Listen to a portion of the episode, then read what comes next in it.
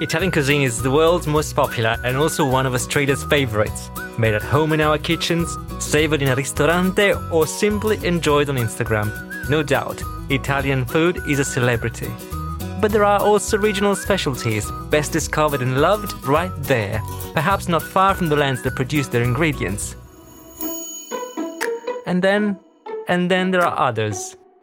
Dishes that are only shared in the family or in the most traditional restaurants, which do not often end up on Instagram. They're rare, confined to small areas, sometimes illegal, but on the other hand, they're beloved, truly part of some Italians' identity. It's just that no one else knows about this food. My name is Massimiliano Gugole, and in this SBS Italian podcast series, I'll tell you the story of six dishes A little bit disgusting, actually. I like it too much. Oh my god, yuck! Delicious.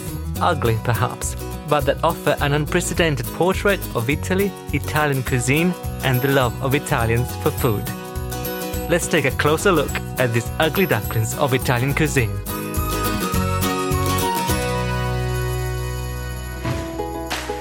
In this episode, let's travel to Piedmont, Piemonte, at the very top of Italy, the furthest northwest part of the country.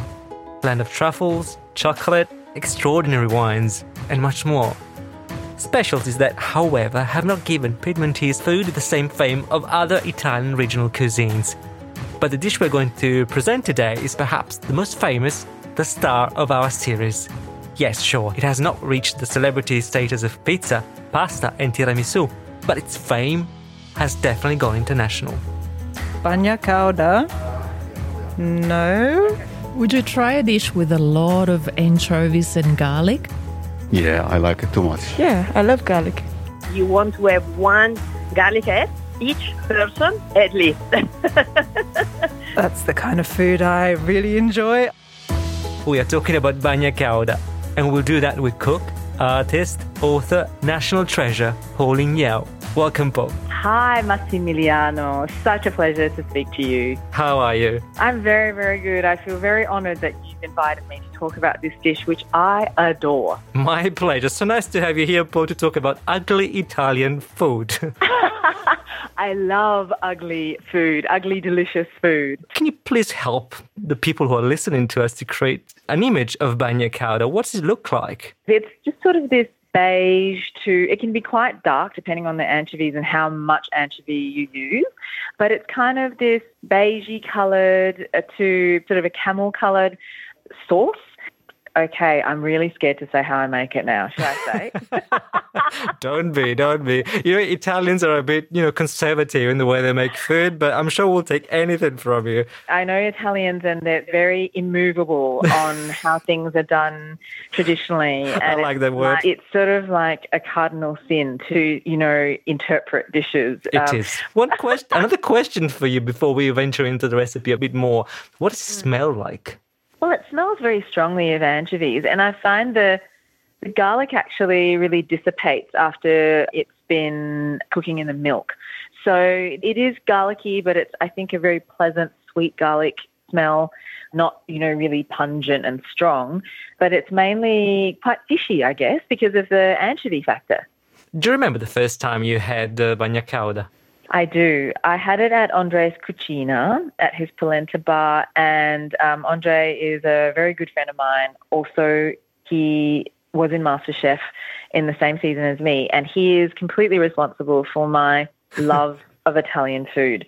So I had it at his restaurant with, um, so it's been modernized with an olive soil and just a range of baby vegetables, things like baby radishes, fennel, it was love at first sight. I love anchovies, so it was the manifestation of one of my most beloved ingredients in warm, creamy sauce form was definitely love at first sight. I adored it right away.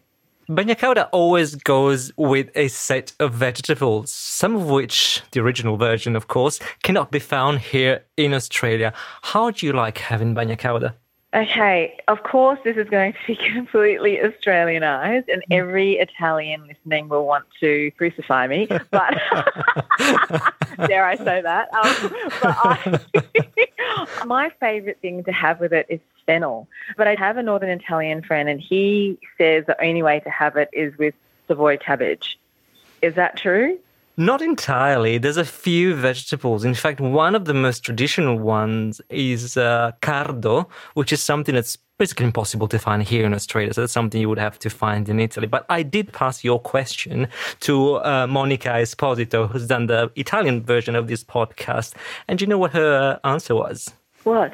It's perfectly fine to have it with fennel, but in fact, it's surely not part of the original set because fennel is not in season when cauda is traditionally made, which is November. Of course. I was wondering that, but they go so well together. They go well. Yeah, you're, you're, you're right. I love it with um, capsicum. I eat anything with it, to be honest. I, you know, raw cauliflower, radishes is one that I use quite often. Yes, I'm scared to say now. Can you please just tell me? no, no, no, don't be scared. Of course, you're our guest. You can say anything you want. Free speech. Perhaps one of the things that we do feature in the original bagna cauda, which is accessible here, I don't know if you ever tried that, is Jerusalem artichokes. So raw and very thinly shaved, and apparently that's one of the most Italian approved combinations with bagna cauda.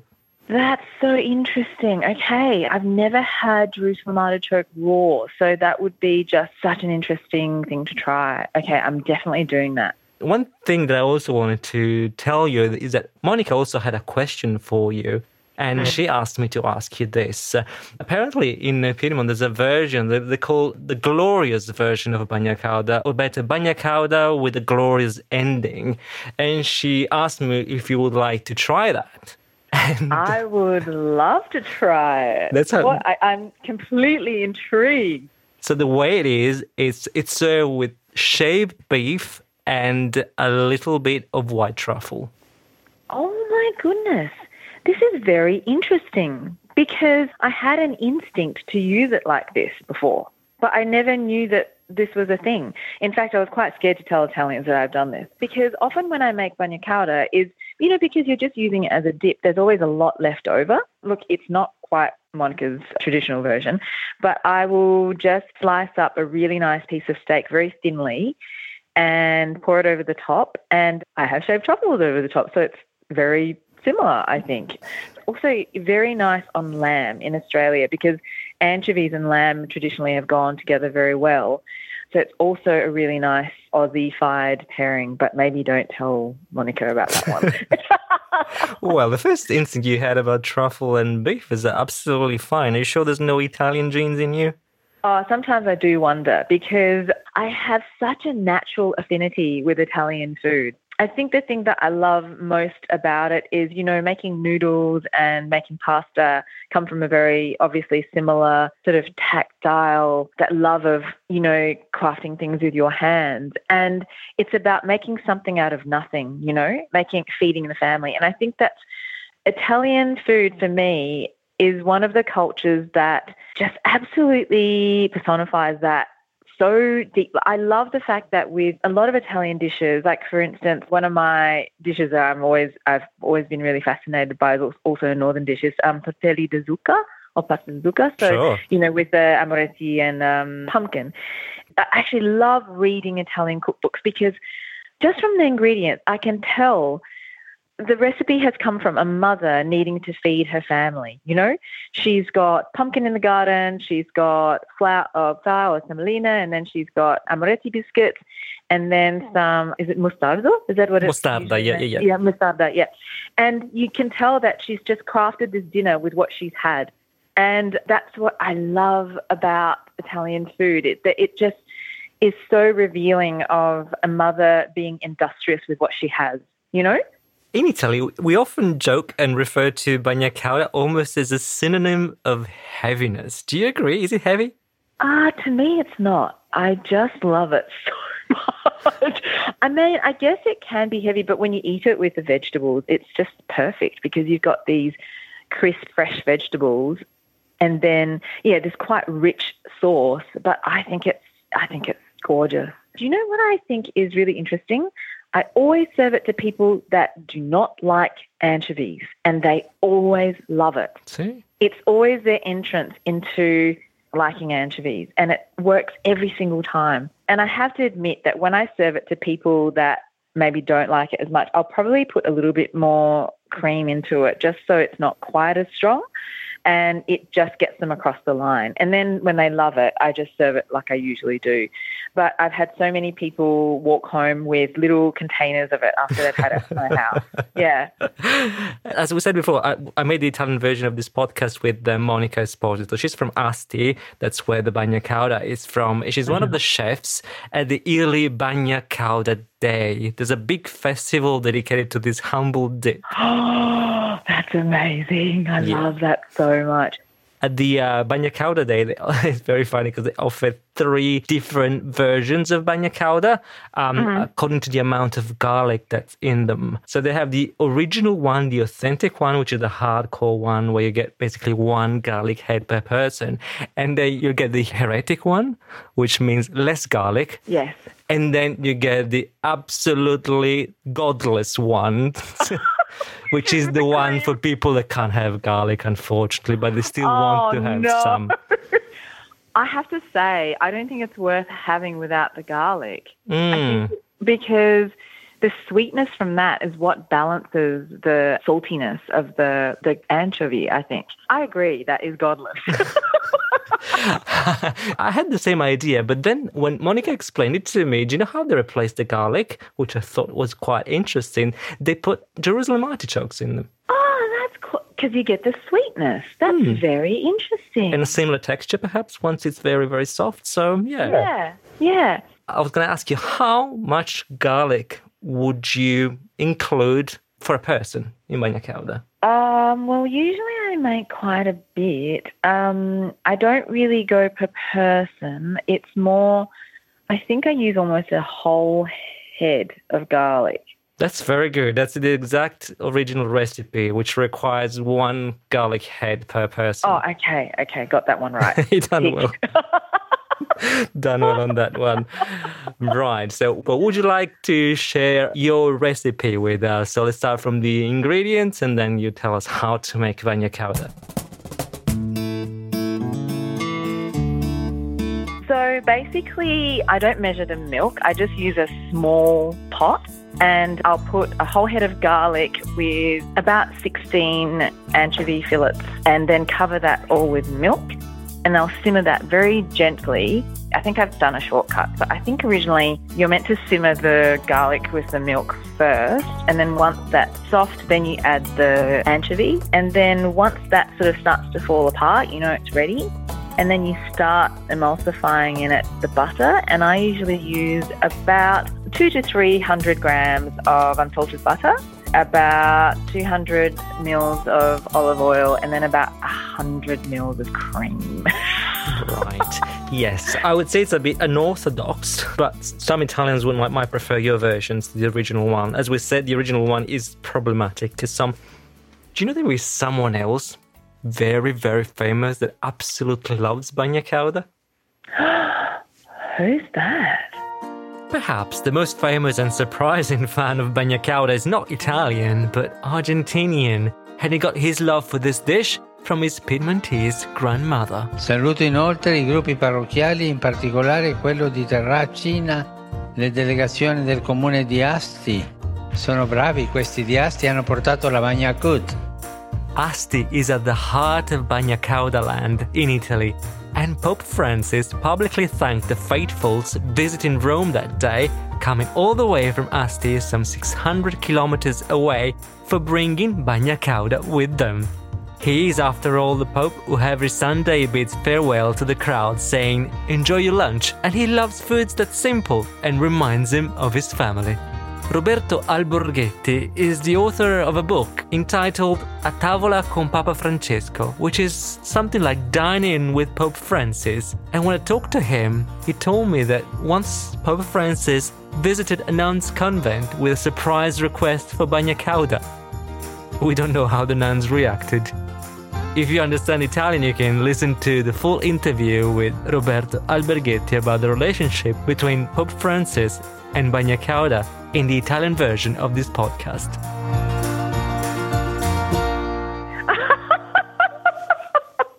That's amazing. I know. So there's a lot of fans of uh, Cauda in the world. I love that so much. Fun fact Did you know that bagna cauda is incredibly popular in Japan? I'm not surprised at all, actually, because I love seafood and it's just so full of umami, right? And in Japan, you can even find, I'll tell you, tortilla chips, bagna cauda flavor, and even cup noodles. I'm not surprised. That is so funny and wacky. Oh, that's like every Italian's nightmare. yeah, not many Italians would buy that, I can tell you. There's the ultimate bastardization. That's hilarious. That's very, very funny. Bagna cauda, we said, is the star of our series, the star of the ugly ducklings of Italian cuisine. Apart from anchovies and the prohibitive amounts of garlic of the original recipe, perhaps it's not so beautiful, but it's basically harmless. And there are those in the world who love it. We have spoken about Pope Francis, and Argentina, with its history of Italian immigration, is one of the biggest fans of bagna cauda in the world. And bagna cauda can also be found in some states in the US. But it's Japan that can't live without it. I had a chat about this with Iwao Yamanashi, owner and chef at Spanish Sakaba restaurant in Willoughby, Sydney. because easy to eat, then also healthy. Also, don't need use chopstick So that's good, that's convenient. Why do you think it's healthy? because people think of a vegetable healthy, then dipping as well. Then uh, not much calorie as well. People make it at home too? Home as well, I think. Some people don't like meat, don't like chicken, don't like pork, but vegetable, people eat it. Everybody likes Like them. it. Yeah, and also you can eat. You know, you know Italian. Yeah? And uh, that is from Piemonte. Nobody eat in the farmer. Winter, then warm sauce in deep in a nice fresh vegetable. You know what I mean? Then uh, in Japan, we can use winter as well. Say warm vegetable, like a steamed vegetable with dipping sauce. We did, I think, slightly change, like original, like from Italy. So how do you make it? What ingredients do you use? The same as the Italian recipes? So I- yeah, you can use anchovy cream or uh, olive oil or garlic. You can use it. Then uh, Japanese can use miso. Then uh, if Australian, you can use a Vegemite. Really? Vegemite? Yeah, yeah, you can use as well. So you know, whatever people like it. Wow. And do you use a lot of garlic in Japan, Japanese cuisine? Japanese cuisine not much, but we can copy too. Cook with milk, then uh, flavor come off slightly like a natural. I mean, uh, light flavor. Then we can make paste. How do you make bagna cauda here in your restaurant? Do you serve it every day or is it a special item? It's just a special item. Used to be we sell, but at the moment we don't sell now. But I make olive oil, garlic, and miso, and uh, Vegemite, and a little bit of caramel. Caramel. Yeah, caramel. Okay. Yeah, That's an interesting version of bagna cauda. because uh, Italian, Japanese, Australian, I think. Okay, I'm not sure the Italian purists would uh, would appreciate this, but it's interesting. A, a new take. This is the Australian mic. It's whatever we want to. Exactly. Make, make mix it. Hi, I'm Poh, and I'm talking about bagna cauda, one of my favourite Italian dishes. Okay, I'm just going to unabashedly say it now. So I do an even worse version of Ah, go on. We want to know now. because I used to be a real stickler for traditional cooking, and I still am. Like, I never change the flavors. But there's been situations that I found myself in where I have to make something in a very short amount of time, and I'd rather make it than not make it, right? We've all been there. So yes, that's right. so the garlic, milk, anchovy go in, and then as soon as the garlic is soft, I just throw all the ingredients in together into a blender okay. and Yeah. pull it together. And it's literally, I reckon I can do it in about six minutes. and it's really nice and smooth. So it's really good for people that, you know, might find the grittiness if it's a bit textured challenging. That's how I do mine really quickly. And for me, I'd rather Aussies try something that they think is achievable than making it really purist and having them feel intimidated trying it. I think it's still better that they understand and get acquainted with the flavors and not try it at all just because they think they might be intimidated by the complexity of the process. And I think as much as I do love holding on to traditional methods, I think there is wisdom in just getting people to appreciate culture at home in a way that doesn't, um, yeah, doesn't intimidate them. What do you think of that? I love that, but it's very un-Italian of you. See, the Chinese are the same because my mum watches me make things all the time and she goes, Oh, that's not no. but, but then I'll trick her. Sometimes I'll just get her to taste it first. And I go, Did you know I just did that? And she goes, Oh. and she can't taste the difference. Again, So- not knowing helps sometimes to open Yeah. your mind. Yeah, yeah. A question about when you prepare it nowadays. Is it for special occasions? Is when people come? Do you just prepare it for yourself sometimes? So I usually have so much left over that I'll eat it myself after, but it's almost always for a dinner party because it's something that a lot of people have never tasted before. You know, they'll see this, like I said, this sort of pale brown looking thing in the middle, and then I'll have vegetables cut up, and they're always fascinated. It's such an interesting way to eat, and I think that's the thing that I love about when I was going through Italy and just traveling in general. I love to observe how people eat. It's not just what they eat, but how they eat. And Italians are so particular about that. And to have something like that as a starter or, you know, for something to share in the middle is, is quite different. So I really love that it's a bit of a conversation starter as well. I think it's also a conversation starter because in my book, it's under the title Love Hate. Okay. that describes it. Yeah, yeah. Yeah, yeah, because it's such a polarizing ingredient, anchovies. And yeah, people will always try it, even if they don't like it. I have another question on the look of Bagna Cauda because you have an incredibly popular Instagram account. Mm. What do you think? Is it okay for food to be a bit ugly sometimes? Nigella Lawson actually wrote a whole article on how much she detests Instagram food because it's all about color, because all delicious food is brown. or so much of it is brown, you know? When you caramelize pastries, all the things that we affiliate with wholesomeness and comfort are brown. You know, people should photograph that kind of food and show it off all the time. I think you can get a lot with just spreading colorful fruit and flowers on like some timber and everyone just goes nuts over it. But when you look at it, it's completely substanceless, you know? So no, I think definitely, you know, Asian food is famous for it. It's very saucy, noodles and rice dishes, they're really famously hard to plate. But it's not about that. It's all about comfort. But you know, I have to tell you, whenever I post something that is like that, it gets way better response than things that look really spectacular. Interesting. Why do you think that is?